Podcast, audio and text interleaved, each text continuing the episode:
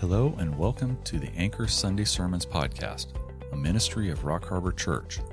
We want to help guide and grow you in your walk with the Lord by providing an in-depth study of God's Word with our Sunday sermons here in this podcast. So please grab your Bibles and let's set a course for spiritual maturity. Here's Pastor Brandon with this week's message. And God's trying to tell Israel, look, don't do things like that. Stay with me. I'll protect, I'll protect you. I'll provide for you. I'll guide you. I'll lead you. You don't need to make alliances with these people. Don't do it. So that's the core of what we're going to study. So I want to flush it out and I want to apply it to what we're, we're living with today, okay? So we're going to be in Exodus thirty-four, one through sixteen, and it starts off like this. And the Lord said to Moses, cut two tablets of stone like the first ones, and I will write on these tablets the words that were on the first tablets, which you broke. Now, there's another set of Ten Commandments coming here because remember Moses threw down the Ten Commandments because uh, to symbolize that Israel had broken the covenant, the Mosaic covenant with God. And so now a new set of Ten Commandments are coming into play, and it's a reinstitution of the Mosaic covenant. Please keep in mind the Mosaic covenant is a conditional covenant. It means that if Israel obeys, then they get blessed. If they they disobey, they get cursed. That's different than the Abrahamic covenant, the land covenant, and the Davidic covenant, which are unilateral covenants, that God will ensure those come to fruition regardless of Israel's behavior. The Mosaic covenant is different, okay? So there's a, there's a typology here I want you to see. There's something that's pointing to the future here. I want you to see the word cut. You're going to hewn out two more tablets, Moses. Now, before, uh, God actually cut the tablets out and actually wrote on them, okay? Now, with this being said, Moses is told, you go and cut out the tablets, and then you offer them up to me in, in, in reverence and submission to me, and then I will write on them, okay? I will write on these tablets. Um, there's something going on here, and I don't want you to miss it. There, there, it's a typology of the future. So let me let me unpack this. According to the Apostle Paul, the law of God is written on everyone's heart. Every human being that's been been born in this world and ever will be, will always be born with the tablets of God, the laws of God, written on their heart. Now, what that means is every human being will feel the guilt of breaking those laws. Thou shalt not covet, thou shalt not lie, thou shalt not murder. All those things, internally and externally, will bear witness, and the conscience of the individual will bear witness on the person saying, you're guilty, you're guilty, you're guilty, looking for God's solution for this, which is the Messiah, obviously. But notice how the first set of Ten Commandments, they're given by God, inscribed, given to Israel. That's the idea that the law is put on the individual's heart. Okay? So everybody's guilty. So what did what did the first set of Ten Commandments end up? They ended up broken. So that's exactly what we're learning from Scripture is that all have sinned because we break and transgress the laws of God. Ah. Okay, then what is the second set of Ten Commandments then? What is that picture? Look at the word cut. This is what you would say when you cut a covenant, okay? It's the idea that you're going to cut it out yourself, and then you're going to offer it to me, and then I will put the laws on that, okay? This is a picture of the new nature, okay? So let me unpack this. The idea of cut actually comes from circumcision. So they would circumcise themselves, the males, uh, to symbolize them being in the covenant community and being part of the Abrahamic covenant. But in circumcision, you cut a piece of the skin off and you discard it. You get rid of the old. God would tell Israel, your hearts need to be changed from a heart of stone. Remember? Stone. What is the Ten Commandments made out of? Stone. To a heart of flesh. Again, an Old Testament way of saying you have to be born again. The Old Testament way of saying you must be regenerated. Now, here's the interesting thing. So when you're regenerated, you're given a new heart. You're still going to possess the old heart and the new heart. But the new heart, guess what it says in Jeremiah thirty-one? That God will inscribe his laws on the new tablets of your heart. And in that new heart, that new nature, that new nature wants to obey. It wants to fulfill God's purposes. You will struggle with both hearts. The old heart that's broken, broke God's law, versus the new heart that actually wants to obey and is empowered by the Holy Spirit to obey. So when you see this little episode here, it's a prefigure of the old covenant, Mosaic covenant, being annulled by the new covenant in which the commands are then put on the new heart. That's what it looks like. That's what it prefigures. And you and I are the recipients of this new heart in the new birth. We have the law written on our hearts in the good heart. It's on the bad heart too, but it's broken. In the bad heart, think about this. In the bad heart, the broken heart that has transgressed God's law, that nature wants to rebel against God at every step of the way. When God says, don't do it, the new, the old nature says, I'm going to do it. That's how it works. And so you have to live by the new heart that actually wants to obey. So anyway, that's a little uh, sidebar. I want to make sure you I, I brought that out to you so you can understand the two natures of the different commandments. Anyway, let's get back to the, the narrative. So be ready in the morning, come up in the morning to Mount Sinai, and present yourself to me there on the top of the mountain. And no man shall come up with you, and let no man be seen throughout the, all the mountain. Let neither the flocks nor the herds feed before the mountain. Now, I, I, I totally went blank on this, and I should have put the archaeology in this, but let me explain it to you. Um, remember, I've shown you Mount Sinai, the blackened peak, and it has all the features, right? The burial grounds, the altar. Well, interesting, around Mount Sinai in Arabia, there are barrier markers all around the mountain to prevent Israel from going any further. So, in order to keep this commandment, Moses erected barrier markers all around the mountain, and they're still there today. Here's the interesting thing. On some of the rock, there is red paint. And that red paint is the same red color that's on the Golden Calf altar when they painted and depicted the Golden Calf on that altar. And it's in red paint. The, the red paint on these barriers has individuals with an arrow, a bow and arrow, pointed at other people.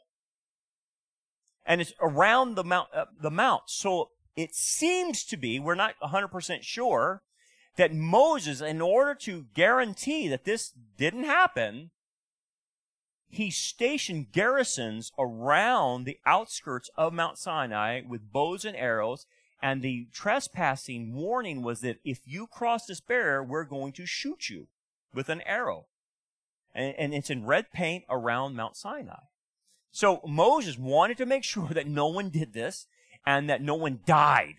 Um, so the archaeology uh, seems to indicate he did it with garrisons and boundary stones around the mountain. Pretty amazing.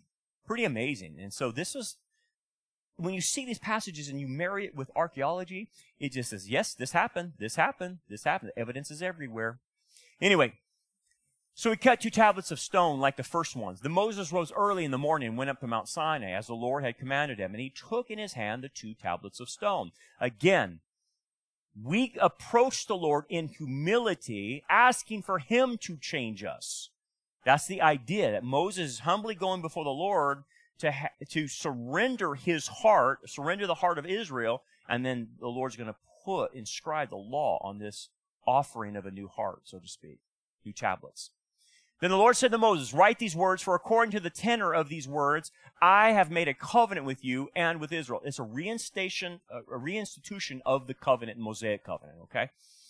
So, now the Lord descended in a cloud and stood with him there, stood with Moses, and proclaimed the name of the Lord. And the Lord passed before him and proclaimed, the Lord, the Lord God. Now, here's what's going on, what's happening here. God is trying to get Israel to understand who he is personally. That's why it, he proclaimed the name of Yahweh in front of them.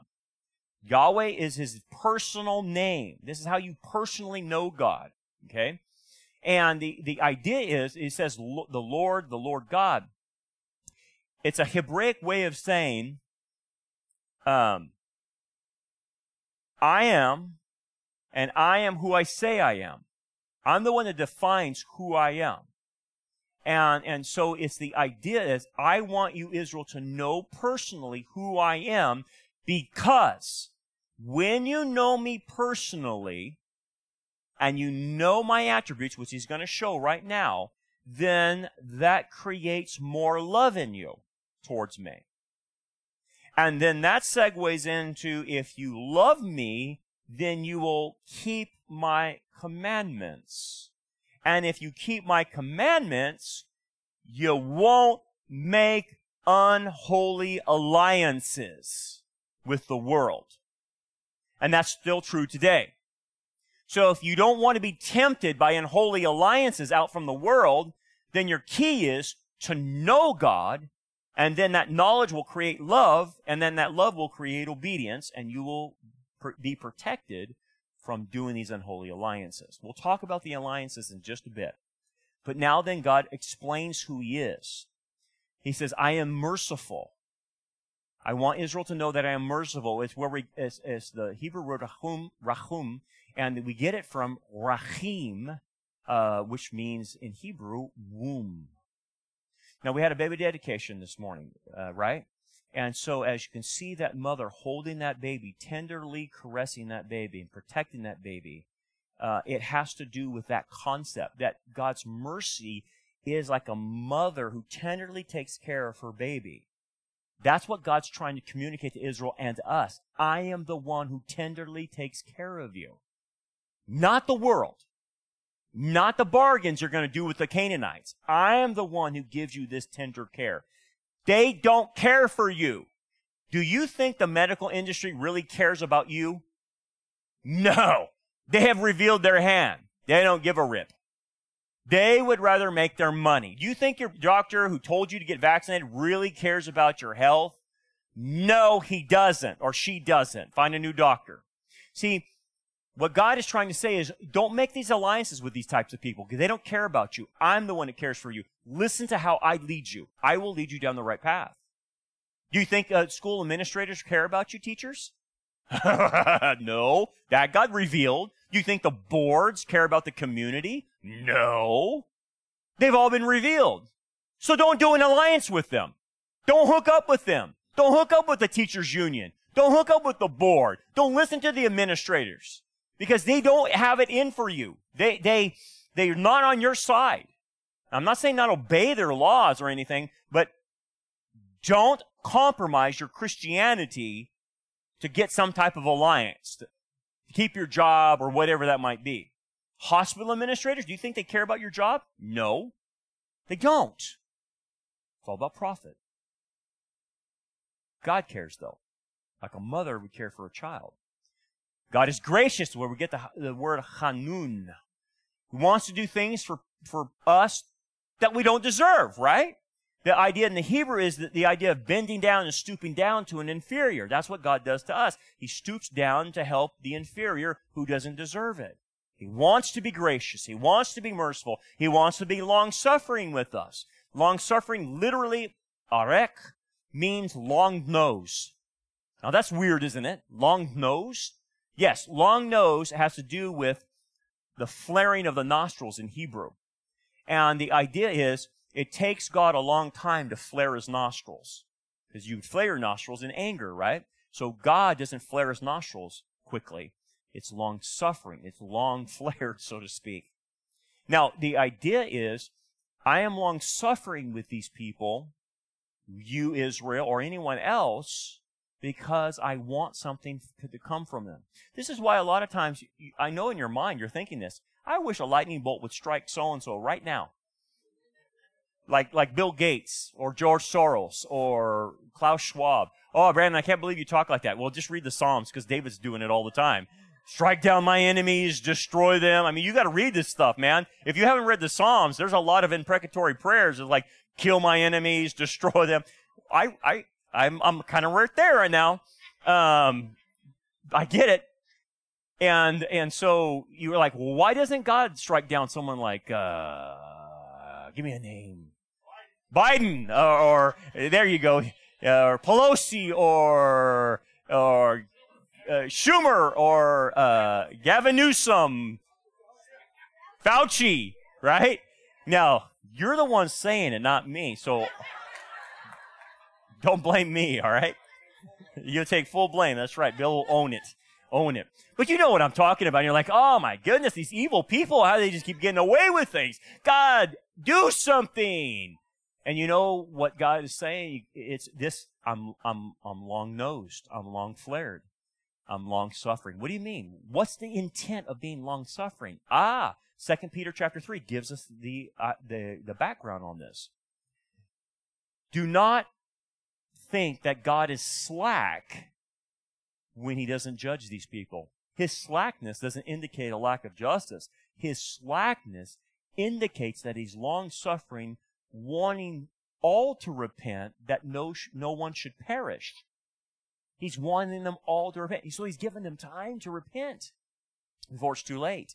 That's where the idea of long-suffering comes from, right?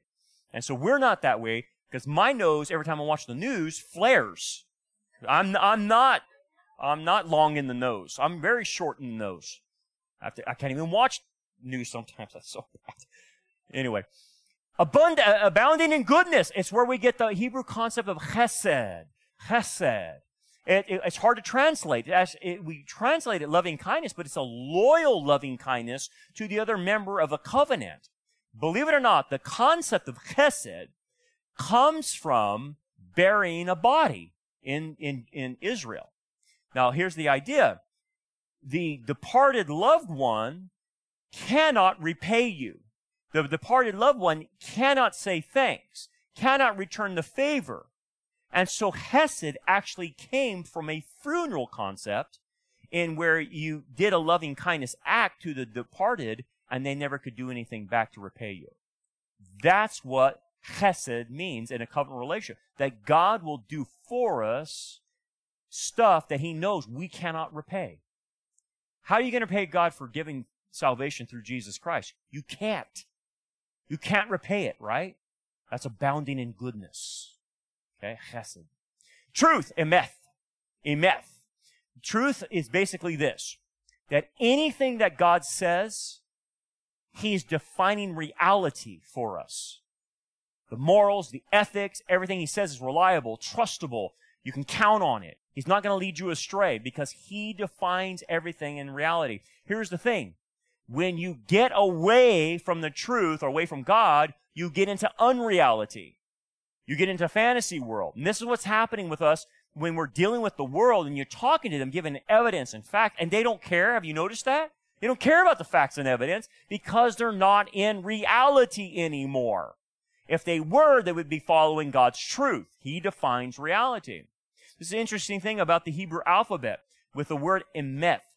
Um, when you see it, its its root, uh, emeth, it encompasses the first letter of the Hebrew alphabet, which is aleph, and it encompasses the middle letter of the Hebrew alphabet, which is mem, and then it encompasses the the last letter of the Hebrew, the Hebrew alphabet, which is the tav. So it's the, the aleph, the mem, and the tav is the root word for truth. This is interesting because the entire Hebrew alphabet is twenty-two letters, and the fact that you're taking the first, the middle, and the, the last means that the whole word of God is reality, is truth. You can see that even in the word emeth. Amazing. Keeping mercy for thousands. God keeps covenant loyal and wants to bless people. He wants to bless them. But they got to come his way, right? This is, again, another term for chesed. Forgiving iniquity and transgression and sin. Notice the three categories. Iniquity means twisting the truth. Intentionally twisting the truth. That's what Satan does a lot. He, he causes iniquity. People who stretch the truth, who, who twist it. Oh, I wasn't doing gain of function. No, no, that wasn't going on. You're twisting it. That's called iniquity. We're not trying to control the world. We just want people to live better. Twisting. You're twisting. It's called iniquity. We just want everyone to be safe and be vaccinated. You're twisting.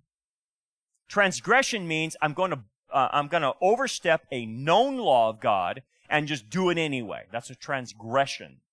And then a sin can happen, but but a sin can happen with no transgression. Sin is going against, obviously, the the the moral statutes and ethics of God. So, for instance, I'll give you an example of how to understand the difference between a transgression and a sin.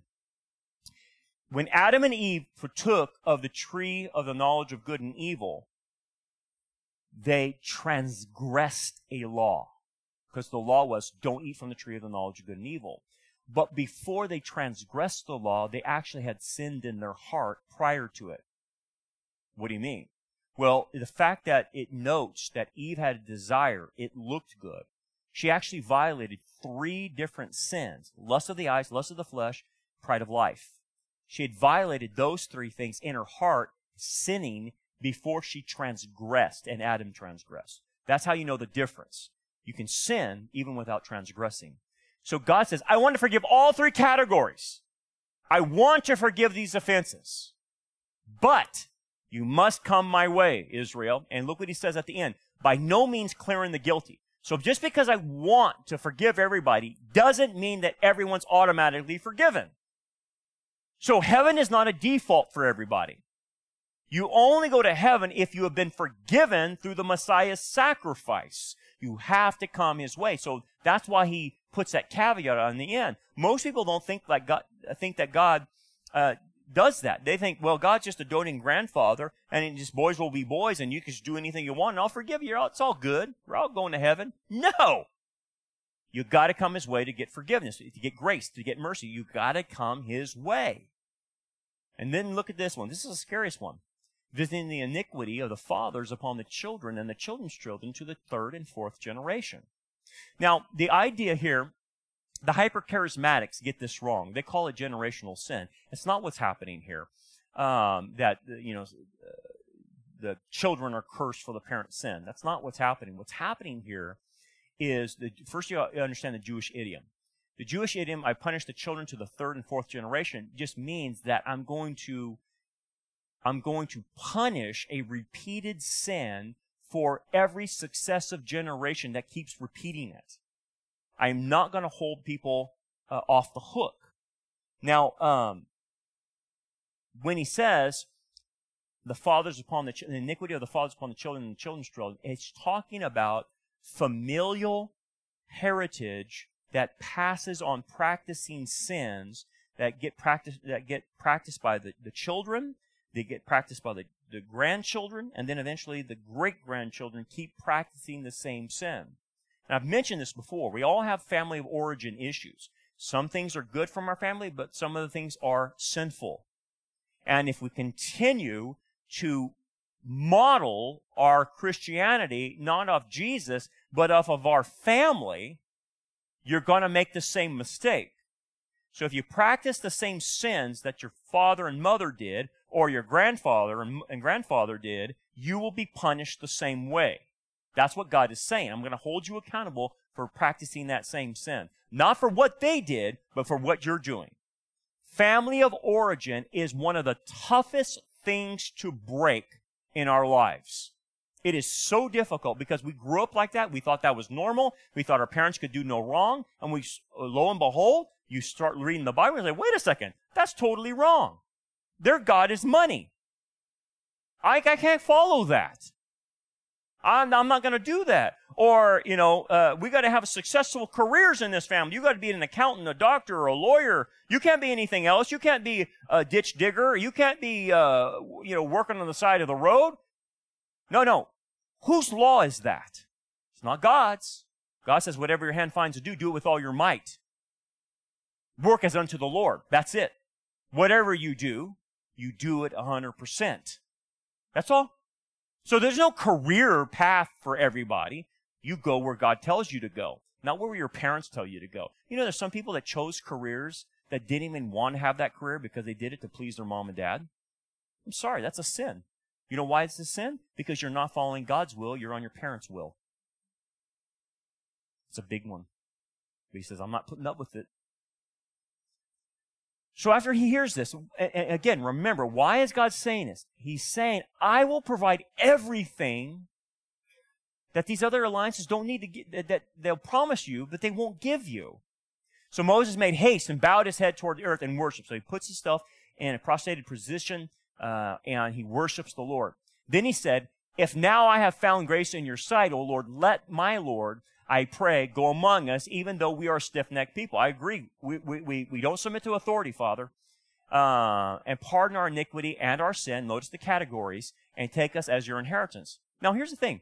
You're like, we've been studying this episode for nearly two chapters. Moses is making the same request again.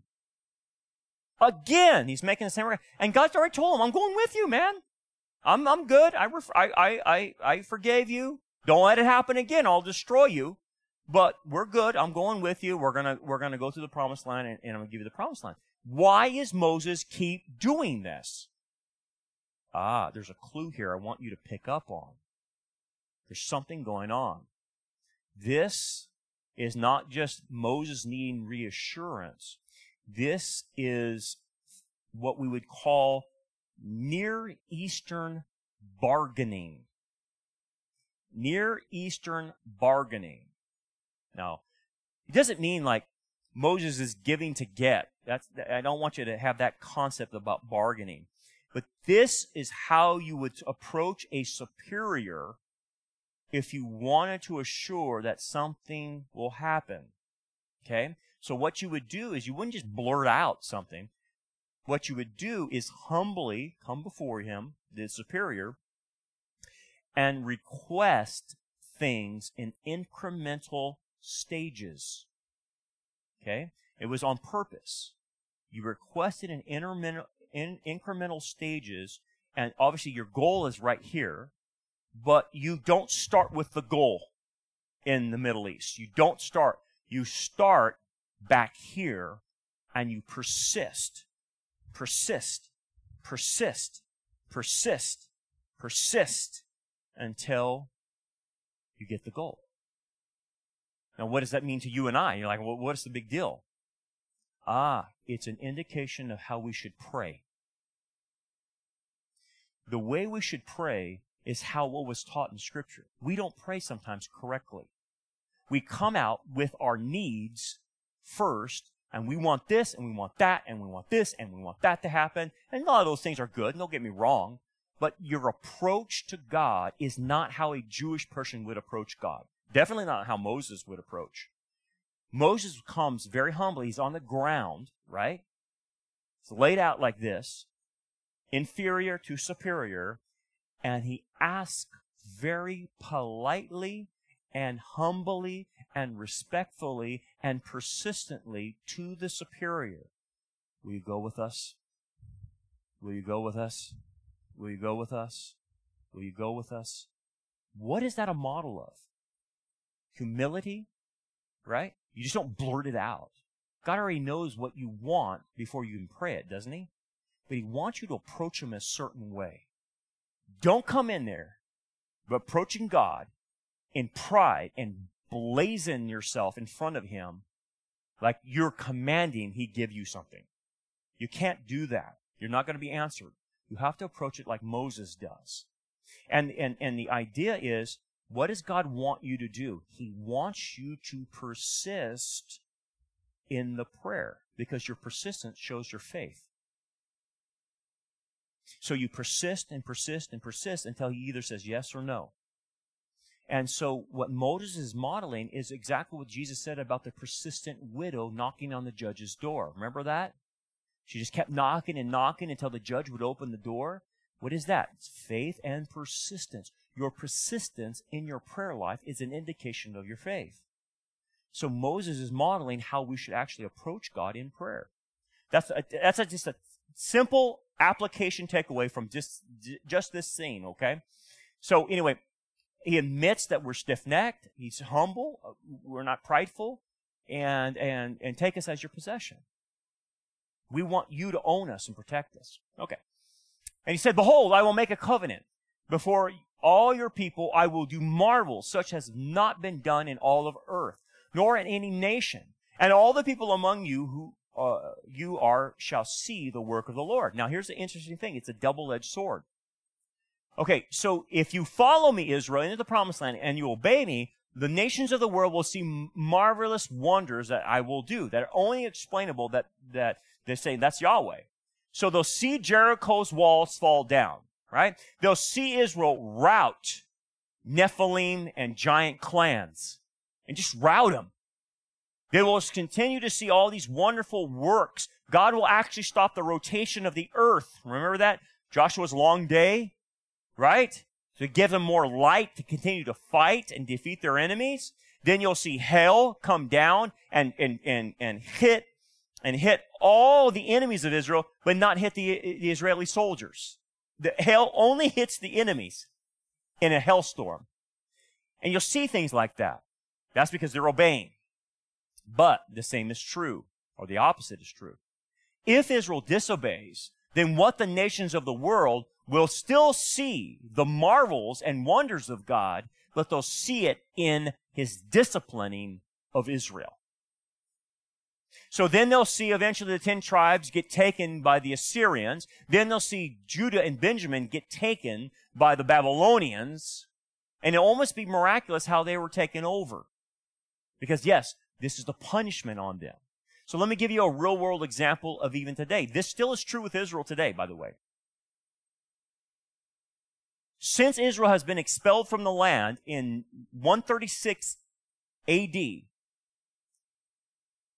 they have been dispersed among the nations, among the nations who watch them, and realize when the nations look at the Jews dispersed among the nations, they have to admit they're being punished. They're being disciplined. Because they still, they still survive, but they're being disciplined. It wasn't until nineteen forty-eight that Israel was finally brought, bought, uh, brought back into the land.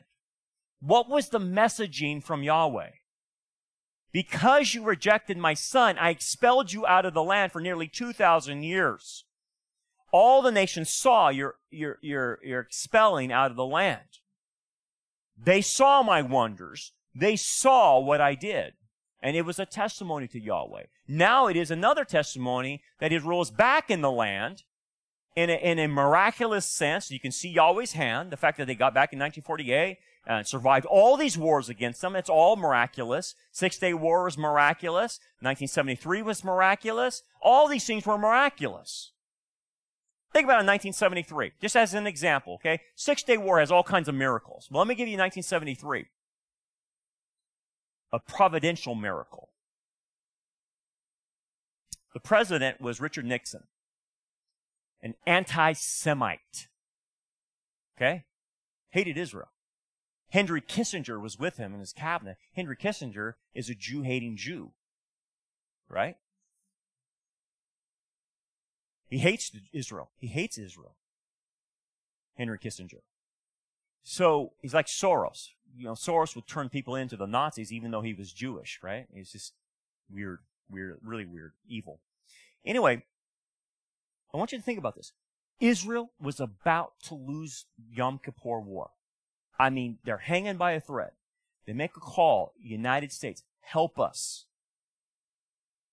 So here, they're talking to the president, Richard Nixon, who's an anti-Semite. Henry Kissinger's anti-Semite, and they're saying, don't get involved, don't get involved, don't get involved. Do you know what happened? This is a providential miracle. This is the wonders of God. Richard Nixon remembered the words of his mother. His mother, being a Christian, told Richard when he was younger, before going into presidency, she said this to him, one day you will be put in a position to help Israel. And when you're there, you need to help them. The words of a mother went past his anti-Semitism, his, went past the anti-Semitism of Henry Kissinger, and he said, he told the cabinet, send everything you have to save Israel. Double it up, triple it up, whatever you need, save them. And it was basically Richard Nixon that saved them from the Yom Kippur War that would have destroyed them. You don't think that's God, a God thing, that the mother's voice is echoing in an anti-Semite's ear, saying, you saved God's people? That's what we're talking about. That's how God changes the hearts of people who even are against his people. That's the wonders of God. Still working like that today, by the way. For it is an awesome thing that I will do with you. Observe what I command to you this day. Behold, I am driving out from before you the Amorite, the, Hit, the Canaanite, the Hittite, the Perizzite, and the Hivite, and the Jebusite. So here's the deal. We're going to take out, take out all the squatters, Israel. We're going to drive out all the squatters on the land, and you're going to settle it. Again, don't let them stay in the land because they'll do an, a, a, a bargain with you and make an unholy alliance. Get them out of there.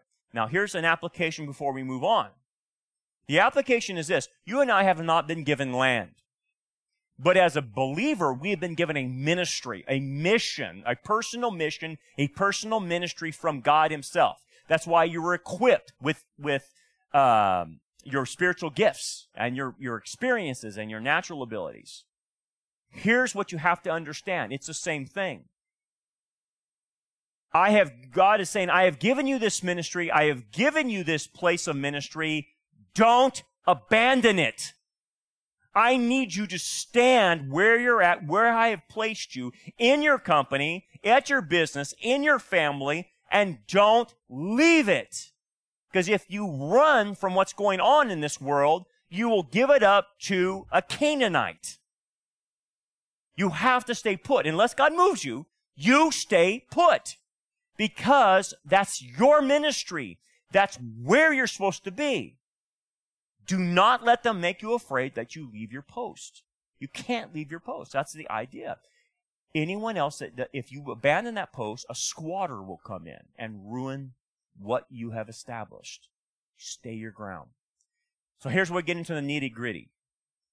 Take heed to yourself, lest you make a covenant with the inhabitants of the land where you are going, lest it be a snare in your midst, lest you make a covenant with the inhabitants of the land. Now, here's the thing about this. This is a political statement, okay? So anyone that says, it, well, in church, we shouldn't be hearing about politics. Baloney. You should. The churches should tell you what's going on politically so you can understand it from a biblical standpoint, what's happening. Politics and morality and ethics from the Bible are intersecting right now. And so even in this passage, it's dealing with the first aspect, political. I don't want you making political alliances with, with these people. Don't do any bit deals with them politically. Because look what it says. Lest it be a snare in your midst. Lest you become trapped. And when you become trapped, what happens? You're stuck or you can die. It's a, it's a picture of a bird or an animal get, getting stuck in a trap and eventually being killed in that trap. For whatever use the person wants to use it for. How is that going on today? See, political alliances are coming our way, and under the guise of helping humanity, under the guise of saving the planet, we got to be more involved in helping Greta Thunberg turn it all around. She didn't even know what she's talking about half the time. She's just she's being used. Her parents just let her use it. Anyway, they're wanting to make political alliances with us. They want to be aligned with socialism, communism, Marxism, and they don't tell you that. But the schools teach it. The schools teach this. This is why the preponderance of people who graduate from high school and colleges today are functioning socialists and don't even know it. It's happening. That's a political alliance that formed through indoctrination. Political alliances being in, in, involved in globalism.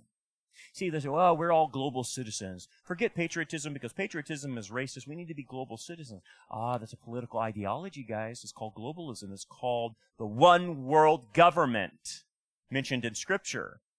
Oh, that's a political alliance. We need to get rid of free market capitalism. We need to get to more of a resource-based economy. You know what the resource-based economy is? It's communism, Marxism, socialism. That's a political alignment. Why aren't the churches saying this anymore? Why aren't they warning? Because what starts happening if you don't warn the people, it starts infiltrating the church. Why is the church practicing the social gospel? Because they they, they can't see Marxism. They can't see the socialism in it. That's what the, the, the issue is. And here's the deal. What about the political alliances with the medical community? You trust them anymore? I don't. I don't. Do you believe the C D C? Do you believe the F D A?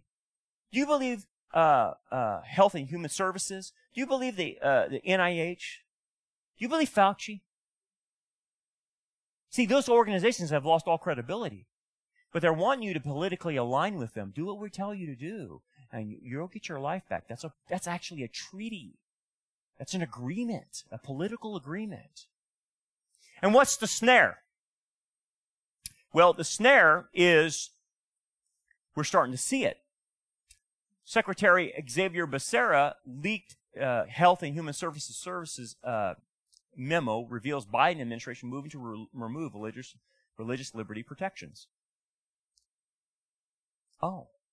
See, when they first told you, we'll accept your religious exemption for now, but we're not eventually going to accept any exemption. We're not going to accept your religious, and we're not going to accept any medical exemption.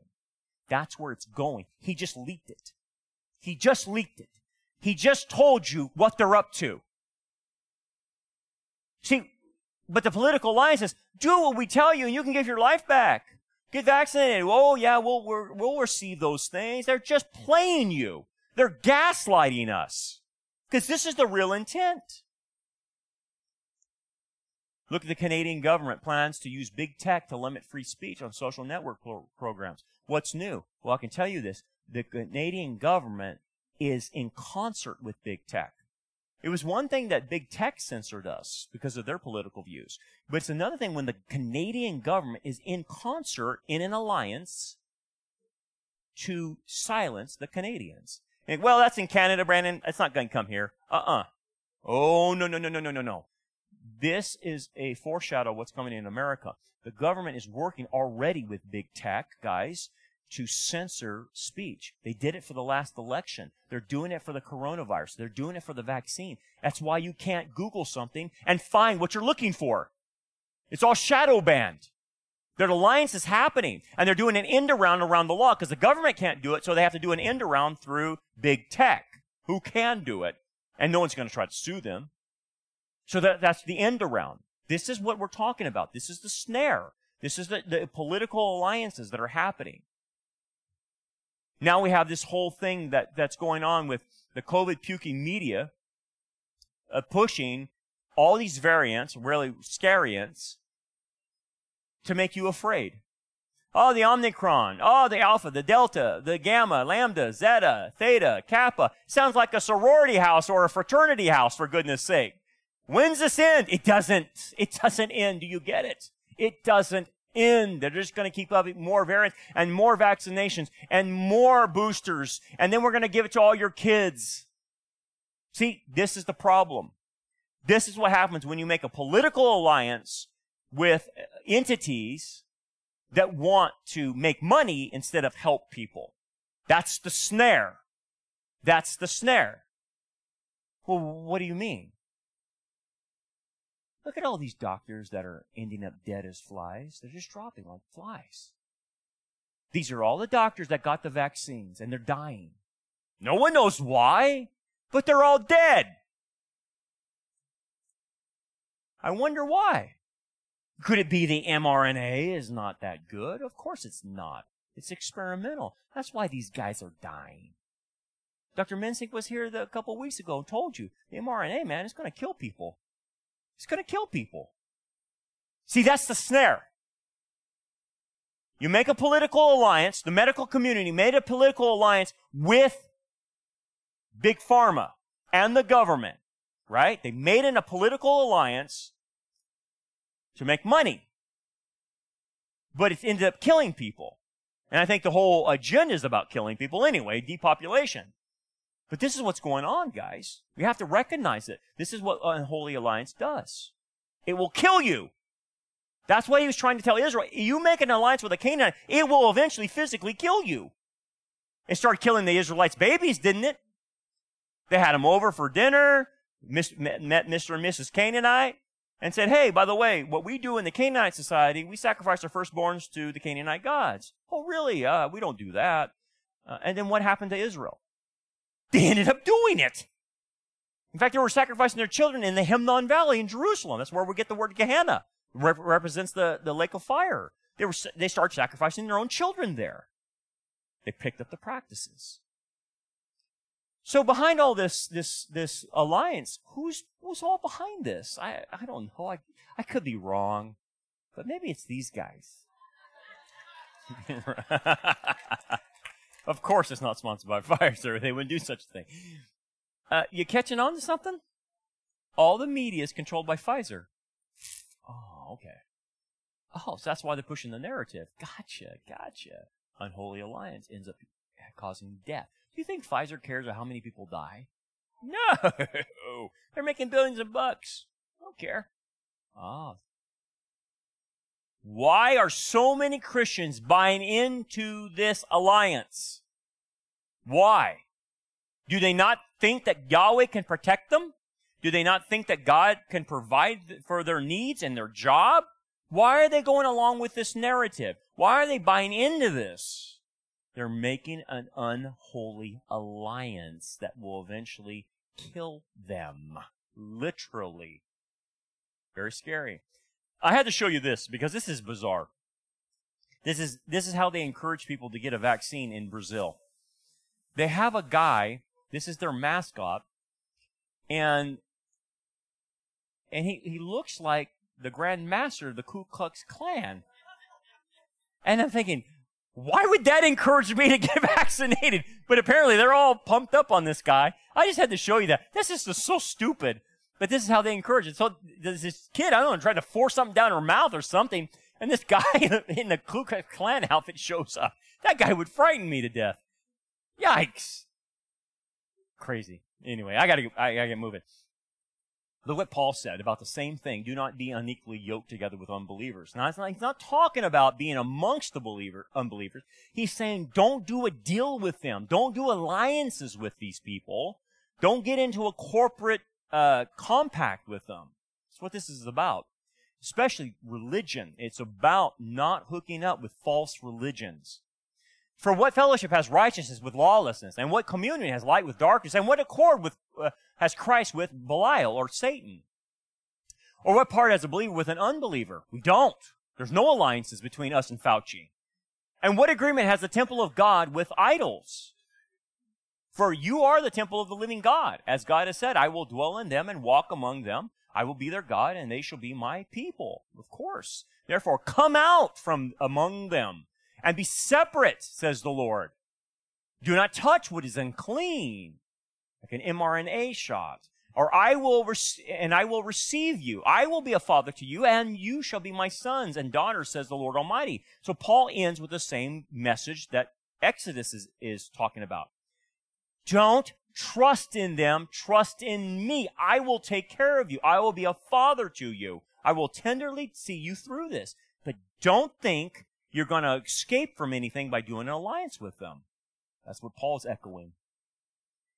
Now we're going to the, the societal aspects.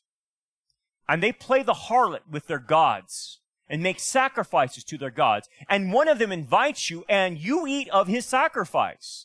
The concept here is a Middle Eastern concept or a Near Eastern concept where if you ate a meal with somebody, it meant tacit approval of what they were doing.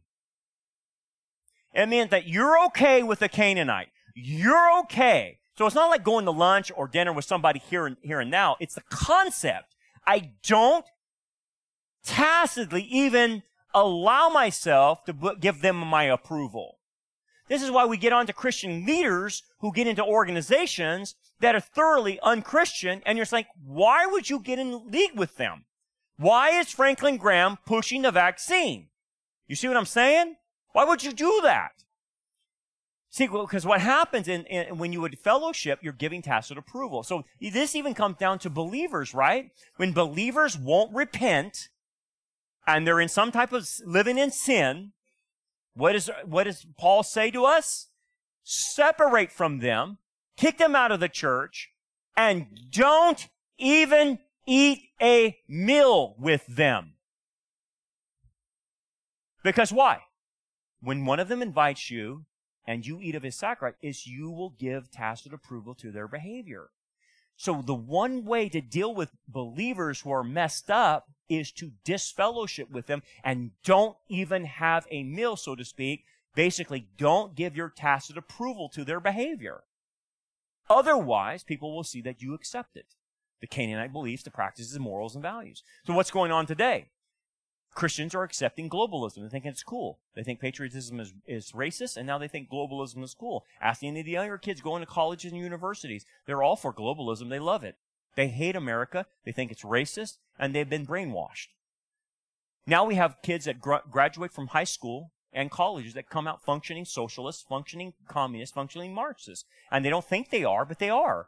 Because why? They were indoctrinated at the indoctrination factories that we have produced in America called the public school system. And they're functioning Marxists and they don't even know it. They just are that way. And then we have the mask cult, the COVID cult, the vaccine cult, and the Fauci cult, even among Christians. Hardcore, man. They follow, they follow anything the C D C says, anything Fauci says. What's that about? Because they have made an unholy alliance rather than trusting in God. They would rather trust in Fauci rather than God. Serious, man. It, it boils down to that. Sad, isn't it? Even America, some of America, not all of America, has bought into this whole critical. How about this one? I couldn't even show you the commercial. It's a three-minute commercial. I couldn't show you it. It was so bad. So, yeah, so the Norwegian Postal Service commercial depicts Santa having a homosexual affair. It's off the chart. I'm like, dude, there's nothing left anymore. I mean, seriously, it's the worst thing I've ever seen. And, and, and at the end of it, man, Santa's make, in a makeout session with this guy.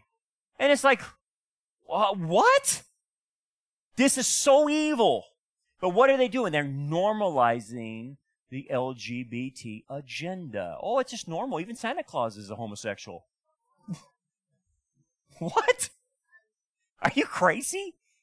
Yeah, they are crazy. You see, they want you to buy in because, oh, because look, make an alliance with us and we'll leave you alone. We won't call you a homophobe or a bigot or anything like that. Just make an alliance with us and you're cool. And how many Christians are buying into it? Look, you, you want to know the stats?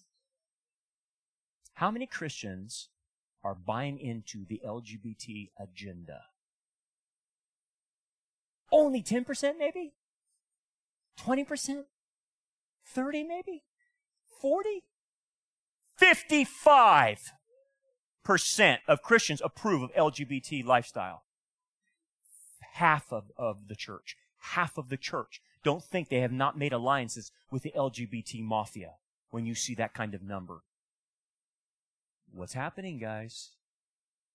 Unholy alliances. C T A conference.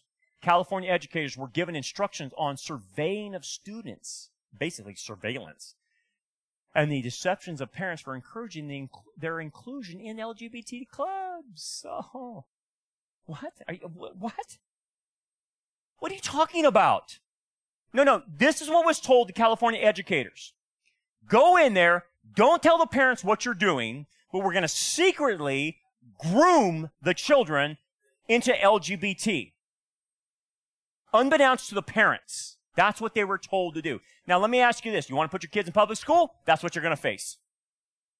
That's what you're facing right now. Teachers that have that agenda now. Oh, my Lanta. But you shall destroy their altars, break their sacred pillars, cut down their wooden images, for you shall worship no other God. So now we're into the section called religion.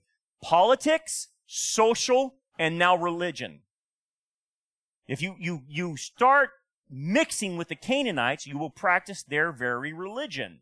And so they were to chop down all the, the wooden altars and the, the wooden uh, Asher poles. And before you know it, Israel had groves. It was called groves of Asher poles. And there were these poles depicting Asherah or whatever god. And so they were told, don't do this. When you get in the land, cut them all down because you'll end up worshiping them. Interesting enough, there's a still a carryover that's still with us today, believe it or not, that you can see remnants of the Asher poles or of the, the, uh, the poles that came from Babylon. Um, totem poles, right, from Native Alaskans, right? And then in the Polynesian culture, you have the Tiki gods. That's a holdover from the Asher poles that was going on in Israel. So Israel is told, when you see these things, these groves of these poles, I want them all chopped down because you'll end up worshiping these things. I find it funny that even in America, people will put tiki gods around their pools and stuff like that, and they think it's like being tropical. And it's like, you're setting up idols all over your pool. Why are you doing that? We don't even understand that a tiki god is a false deity. It's a demon behind the idol. Anyway, have you seen this bumper sticker? This is the religious compromise they're wanting from us. This is the compromise they all want with us. Get along with other religions and lose your theological distinctives. Look what's happening in, in uh, the, the, the, the, uh, the biggest religion, religions on the face of the planet.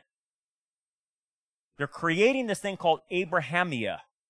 Okay? It's crazy. It's, it's birthed out of Chrislam. But what they're trying to do is combine all three monotheistic religions, Christianity, Islam, and Judaism, to solve what? The Middle Eastern crisis. Oh, pray tell, what will the Pope say about solving the uh, Middle Eastern crisis? I already know what the Pope's going to say. He's going to say that Israel doesn't have a right to the land. That's what he's going to say. So will the Muslims, and so will these fake Christians say the same thing. They will go in and attack Israel because that's the whore of Babylon. And so they're all getting together, having a big kumbaya, and they're building buildings right in Abu Dhabi. Have you seen these buildings? Uh, uh, one place of worship where you can have Christianity, Judaism, and Islam together. Three different houses in one section of of uh, you know, the, the neighborhood. And here's that at night. Oh, doesn't it look so beautiful? That is the whore. That is the whore. This is what inside of the Christian cathedral looks like. This is what the Judaism looks like. And this is what the Islamic one. It's complete, the harlot of Babylon right there. And the Pope is leading the charge in all this, man. Look at this. Talk about unholy alliances.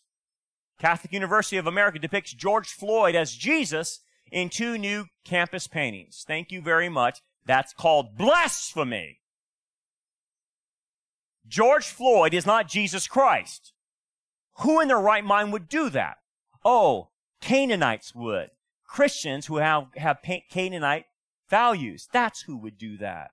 They're leading the charge. Of course, this totally makes sense, doesn't it? How about the Gospel Coalition? They, they refer to Kyle Rittenhouse. Are you aware of Kyle Rittenhouse's trial? And okay. The Gospel Coalition, this, these are uh, leaders of the evangelical community here in America that have completely went woke. They're communist, socialist, Marxist, progressive Christians, not to be listened to. Okay? But they encompass a lot of support from churches. Ask your pastor, those of you online, ask your pastor, do you like the Gospel Coalition? If he does, get out. They called him a mass shooter, changed it to now armed because they got so many complaints, and implies in their article and accuses him of all wrongdoing. It also, the article that they wrote implies that Kyle Rittenhouse is like Dylan uh, Roof, a white supremacist who acted maliciously to perpetrate a system of injustice against black people. This is all critical race theory. Let me ask you this. If you follow the trial, did he shoot any black people? Why do they keep saying he shot black people? Because the narrative is right.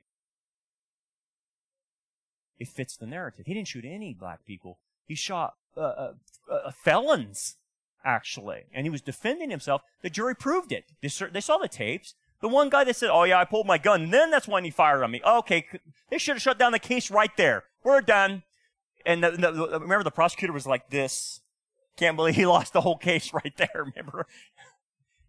But they just kept going because that prosecutor is on the narrative. Anyway, when you see Christians doing and saying these kinds of things, they have made a deal with the devil. They're in an un unholy alliance, guys.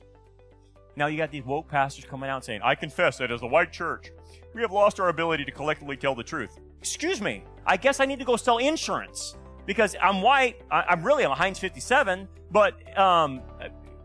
My my melatonin in my skin uh, is is has the pigment of white, I guess. So that makes me not a truth teller.